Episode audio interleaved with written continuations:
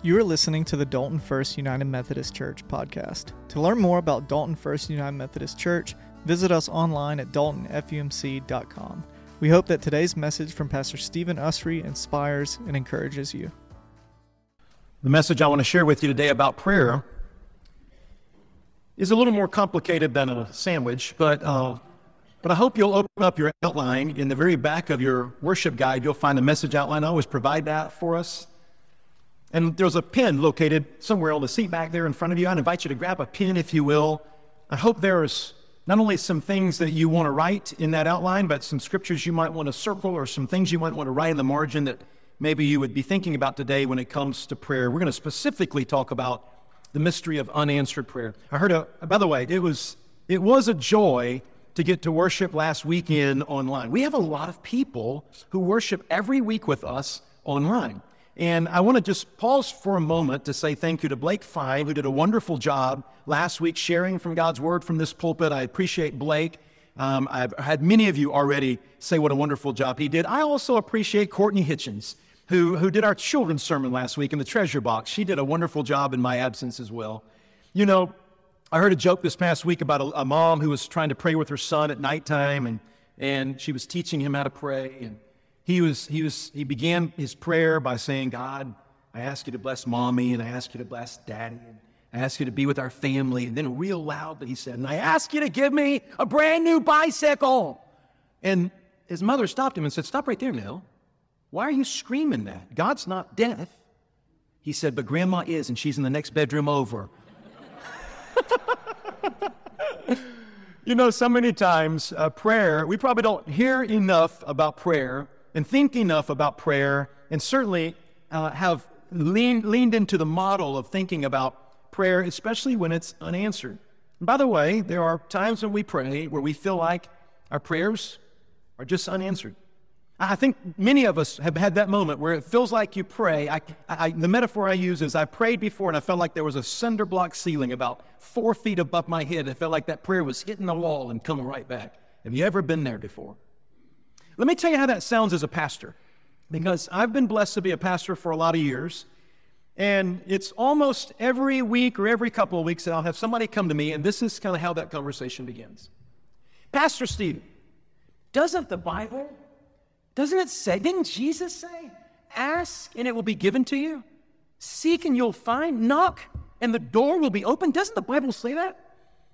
And instead of talking about what the Bible says, I actually normally just cut to the chase and I'll ask a question like this Is there a prayer that you've been praying that has gone unanswered and it's really confusing you? You know, when I ask that question, oftentimes what happens is this beautiful openness happens. This beautiful moment where they're able to say, Yes. And I'm broken heart about it because I've been praying and it just doesn't seem like anything is happening. I've had folks tell me they were praying for a mate or to find the significant person in their life. And they it's just they've been praying for a long, long time. And you know what kind of heartache that can be for a single person who's praying to meet the right person? Why isn't God answering that prayer? I've had people say, I'm praying for my husband to stop drinking and nothing's changed. I've had people say, I'm praying for my, my wife and the depression that she's going through. Why, why doesn't God take it away? There are a lot of serious prayers that are right here in this body today. There are prayers that right here, if we were to come to this microphone and we say, We've been praying about this, some of us have been praying about some things for some very, very long times. And so, what I've learned as a pastor is that there, there is a mystery to unanswered prayer. But sometimes it's, you know, my, my sermon title is today, The Mystery of Unanswered Prayer maybe a better title would be The Agony of Unanswered Prayers. There's so much when we're praying and we just go, God, where are you? Are you hearing my prayers at all? You know, years ago, and I didn't originate this, I, I, I try to stand on other people's shoulders as much as I can and learn from other people. Years ago, I, I ran across a little simple prayer that helps, I think, in some ways, explain when our prayers are not answered. And I have it there for you in your in your message outline today.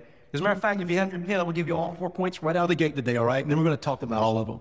And here's kind of the simple understanding about unanswered prayer The first one is if the request is wrong, if what you're asking for is wrong, God's going to say no.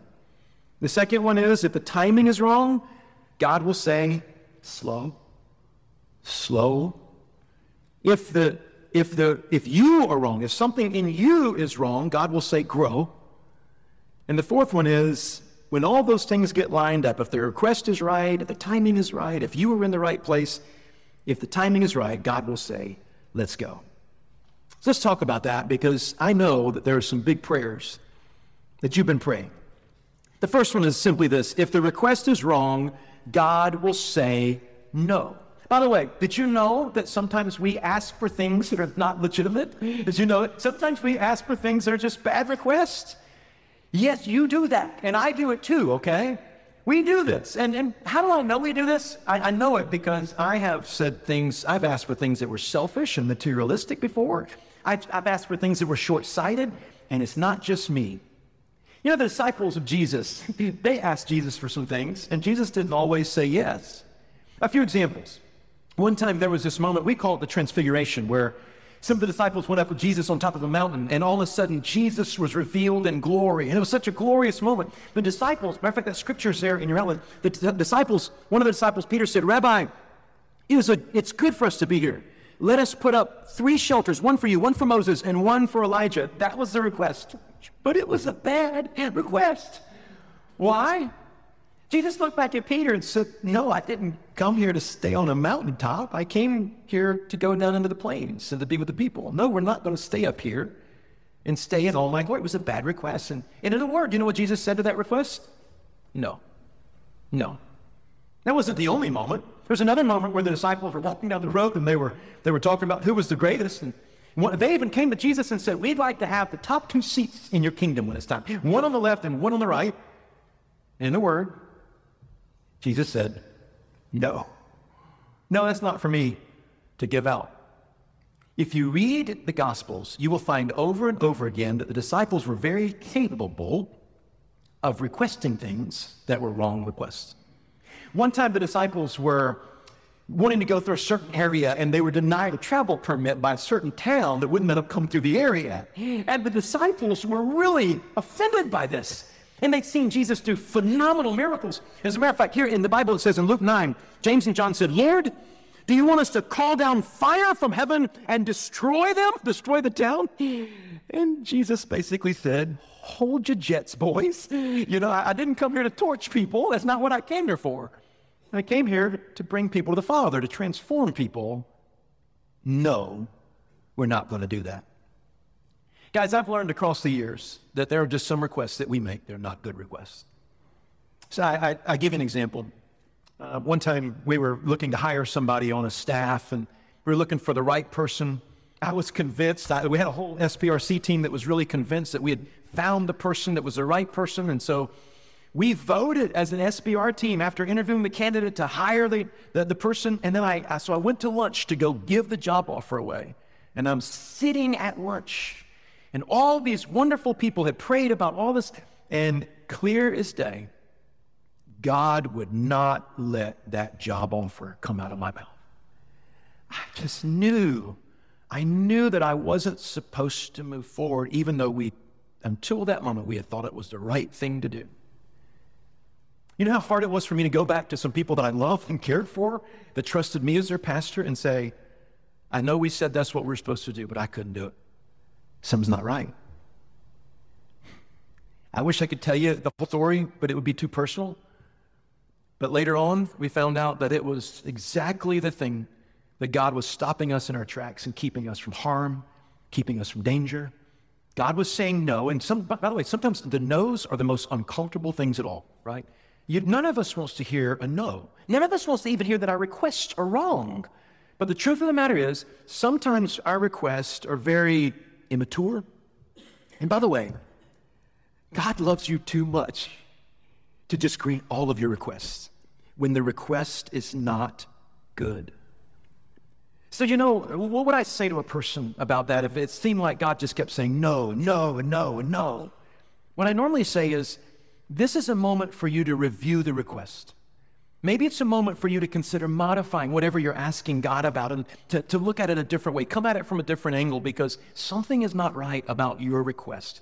You might want to write that in the margin. Whenever God says no, you need to go back and say, Am I what am I after here? And am I after it for the right reasons? Am I short circuiting some things? What's going on? When the request is wrong, God's going to say no because he loves you too much to say yes. Here, here's another thing, though, when we have an answered prayer. If the timing is wrong, God will say slow. Now, any of us who are parents who have kids, or how about this one?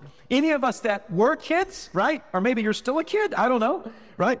Every one of us knows what it's like to have to answer the question with a not yet, right? I mean, think about how many car trips you've been on. Are we there yet? The answer is not yet. And kids normally they don't understand the timing of this. We can be three or eight hours away, but not yet is just they fall apart, right? They want to kick and scream when we get a not yet. By the way, that doesn't, it might change in its form a little bit from the time they're three to the time that they're nine, to the time that they're 12, to the time that they're 16 or 19. But trust me, wherever they are along the way, if they're asking for the ball, or the toy or the car, and we say, not yet, it's not going to be received well, right? Not yet is hard for us to receive. But by the way, when God has to say not yet to us because the timing isn't right, God isn't intimidated by our kicking and our screaming any more than we as parents were when our children were throwing their temper tantrums, right? No. God knows more than us. He sees more than us. And there are moments where he is going to say, No, I just know more than you do. And so the answer to what you're asking, it's a good request, but the answer to what you're asking is not right now, not yet. The Bible says this in Psalms 55 For my thoughts are not your thoughts, neither are your ways my ways, declares the Lord. Heavens are higher than the earth, so are my ways higher than your ways, and my thoughts than your thoughts. I think this is one of the reasons that Jesus because you're going to have some moments where not yet is the answer to the prayer. This is one of the moments where Jesus told the parables sometimes about not giving up. Don't lose heart. When you pray, you just keep praying and you keep praying and you keep praying. I think Jesus, Jesus knew something about us. That when we get a not yet, we can, we can lose faith sometimes and lose heart. It's hard to get a not yet. But, church, let me remind you of something. A delay is not a denial. Sometimes God is going to delay on answering your prayer request, but that doesn't mean He's saying no. He's actually just saying, not yet. And so there are reasons, and we cannot know those reasons. That's part of the mystery and the agony of unanswered prayer. Sometimes they're to grow deeper and wider, and broader character in us. Sometimes it's to grow our patience stronger. Sometimes it's to build our trust more, that we would trust Him more. Lots of different reasons that God can have of saying not yet.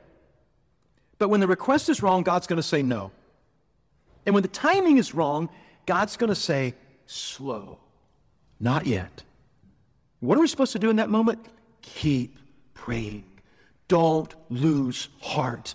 Keep bringing our requests to our Father. Now, there are also some moments where we are wrong. And if you are wrong, if something is going on inside of you that is wrong, God's going to say, grow. By the way, this is sobering.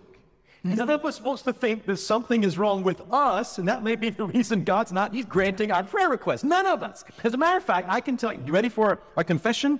Out of all the people across all the years of my ministry, 30 years of ministry, I've never had somebody that was struggling with unanswered prayer who looked at me and said, Maybe it's me. They never said that. Why? Because it's a lot easier to look at God and say, Come on, God.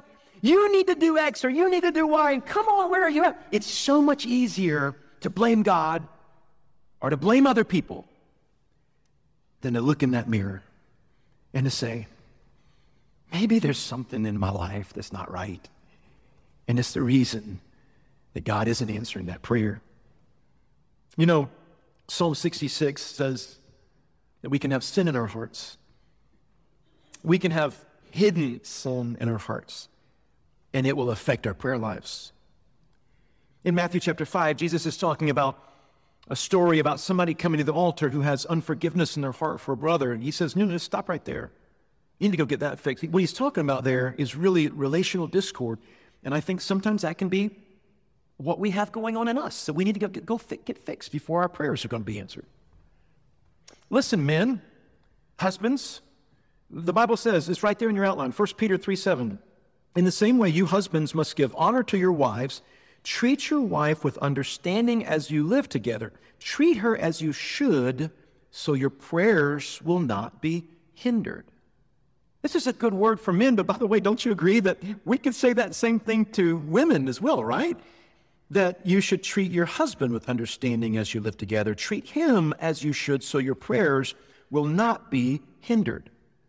You know, over and over again in scriptures, the reason God was not acting or performing or moving the way people requested that he did was there was stuff going on in them. Maybe you remember the story in the book of Malachi. God had told his people, I want you to, I want you to get your best lambs and I want you to bring your best offerings to me. But see, the people had done the math and they knew that if they took their best lambs to market, they could get the highest dollar for it. And so they started taking their best lambs to market, and they started taking their sick lambs, their diseased lambs, their crippled lambs, their blind lambs to God. And all of a sudden, God seemed distant. All of a sudden, God seemed far away. Why? Because God was saying, Listen, you're not being obedient. You're not doing the right thing by me. Why do you think I'm going to do the right thing by you? God will not be mocked. So there's moments where we need to look ourselves in the mirror and say, you know what, it's something in me. And what's the word from God at this moment? Now listen, church, if there's something in us, you know what God's saying? He's saying, grow. I need you to grow. I need you to grow. I need you to, I need you to move because something inside of you is keeping me from doing what you want me to do. Now here's the good news. When the request is the right request, when the timing is the right timing, when when we are in the right place, God loves to do what we asked Him to do, what we beseech Him to do, what we, what we, what we pray for. When it all lines up together, you would be amazed at how many times God says, Now let's go. When it's all right, let's go. He loves, now listen, He loves to answer prayer. As a matter of fact, we underestimate how much God really wants to perform and do miraculous things for His children. So when you struggle with unanswered prayer, it's a little simple outline, isn't it? But I hope you can remember it. I've held on to it for years because it reminds me when I'm praying, I'm asking God, God, what do you, what's, I'm looking for the answer. Sometimes He's saying no. Sometimes He's saying slow, not yet. Sometimes He's saying grow, and that's a real big moment where I got to look inside of me. And sometimes God is saying, let's go. Let's go. You know, this morning, I want to close by just reflecting with you, if I can, on Jesus' model for prayer. You know, every Sunday morning, almost every Sunday morning, we together, full voice, share the Lord's Prayer together. I remember as a little boy learning the, Lord, the Lord's Prayer in a church just like this in Augusta, Georgia. And I just want to lean into that prayer. I put it at the very top of your outline today to just remind you of some very important things about what I think Jesus was communicating to his disciples when he said, This then is how you ought to pray.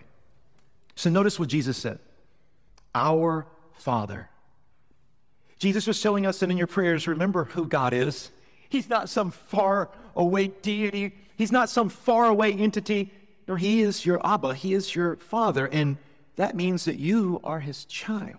Claim that. Our Father who art in heaven. It reminds us that God has a much bigger picture than we do, than we do, right? That God is infinite, He's not finite. He's immortal, He's not like us mortal. He knows all, He's omniscient. It reminds us that God is a big God. And so when we bring our requests to Him, He can know way more than we could ever know. Our Father who art in heaven, hallowed be thy name. This is a moment for us to begin our prayer with some, some communication about worship. Hallowed means set apart, honored. It means it means glorified. It means other than. It means holy. Whenever you pray, one of the things you need to make sure is always in your prayer, long before you get to your supplications or your requests, is a moment of worship, just worshiping God for who He is. I love how Jesus said, Your kingdom come, your will be done on earth that is, as it is in heaven. What Jesus was teaching the disciples was to pray, it's not about what I want, it's not about my will. More than anything, I want your will, God. Because your will is a perfect will. My will is flawed. I want your will to be done on earth as it is in heaven. And then Jesus went on, he said, Pray this way Give us today our daily bread. This was the model that we took to the children, right? That we can bring anything to God, anything to God, and ask Him to be our provider. And then also, and forgive us our debts as we also have forgiven our debtors. And a line that we, a line that we quote, that we read, but lean into the deeper understanding. We need to live with this understanding that we need to confess we are sinners all the time. Every one of us needs to live this life of repentance and confession, but not only that, we need to live this life of forgiveness, forgiving those who have wounded us and done us wrong. This is a beautiful portion and the very center part of the prayer. Jesus goes on, lead us not to temptation, but de- deliver us from the evil one. Is this reminder that God protect us from a very real foe, an enemy of our souls? God guard us from the evil one. And then we add in that an ending in worship, right? Yours be the power and the glory forever. It's this beautiful picture of beginning worship and ending in worship, declaring who God is. Church, some of you have been praying for some things for some very long time. I hope, I hope even if it's agonizing and even if it's mysterious, that you understand that there is this beautiful power when God's people, his children, pray. Don't give up praying. Don't get discouraged and lose heart. Your Father cares for you, and He cares for your needs. Hey, would you pray with me? God, we thank you that you care for us. As a matter of fact, Jesus, one time when you were teaching, you invited the people to cast their cares onto you. God, we hear that for us today because there's some of us here who've been praying for some things, and it just seems like we've we've struggled because we haven't seen your hand at work like we thought it ought to be at work. We haven't seen things move like we thought they should. Oh God, help us to be a people of of resolve, of perseverance when it comes to our prayers. And Lord, I pray today, especially for the person in this in this crowd who's been praying the longest and who's agonized the most. God, I pray that you would give them strength I pray that you would remind them that you care for them and that you know their heart, and that God, in due time, you will always do what is best for them. God, thank you for your goodness over our life and help us even this week to commit ourselves to being a people of deep, abiding, fervent prayer. We pray this in your most holy name, Jesus. Amen. Thank you for listening to the Dalton First United Methodist Church podcast. If today's sermon resonated with you, we encourage you to share it with someone who might benefit from the message. Join us for worship and stay connected at daltonfumc.com. God bless and see you next week.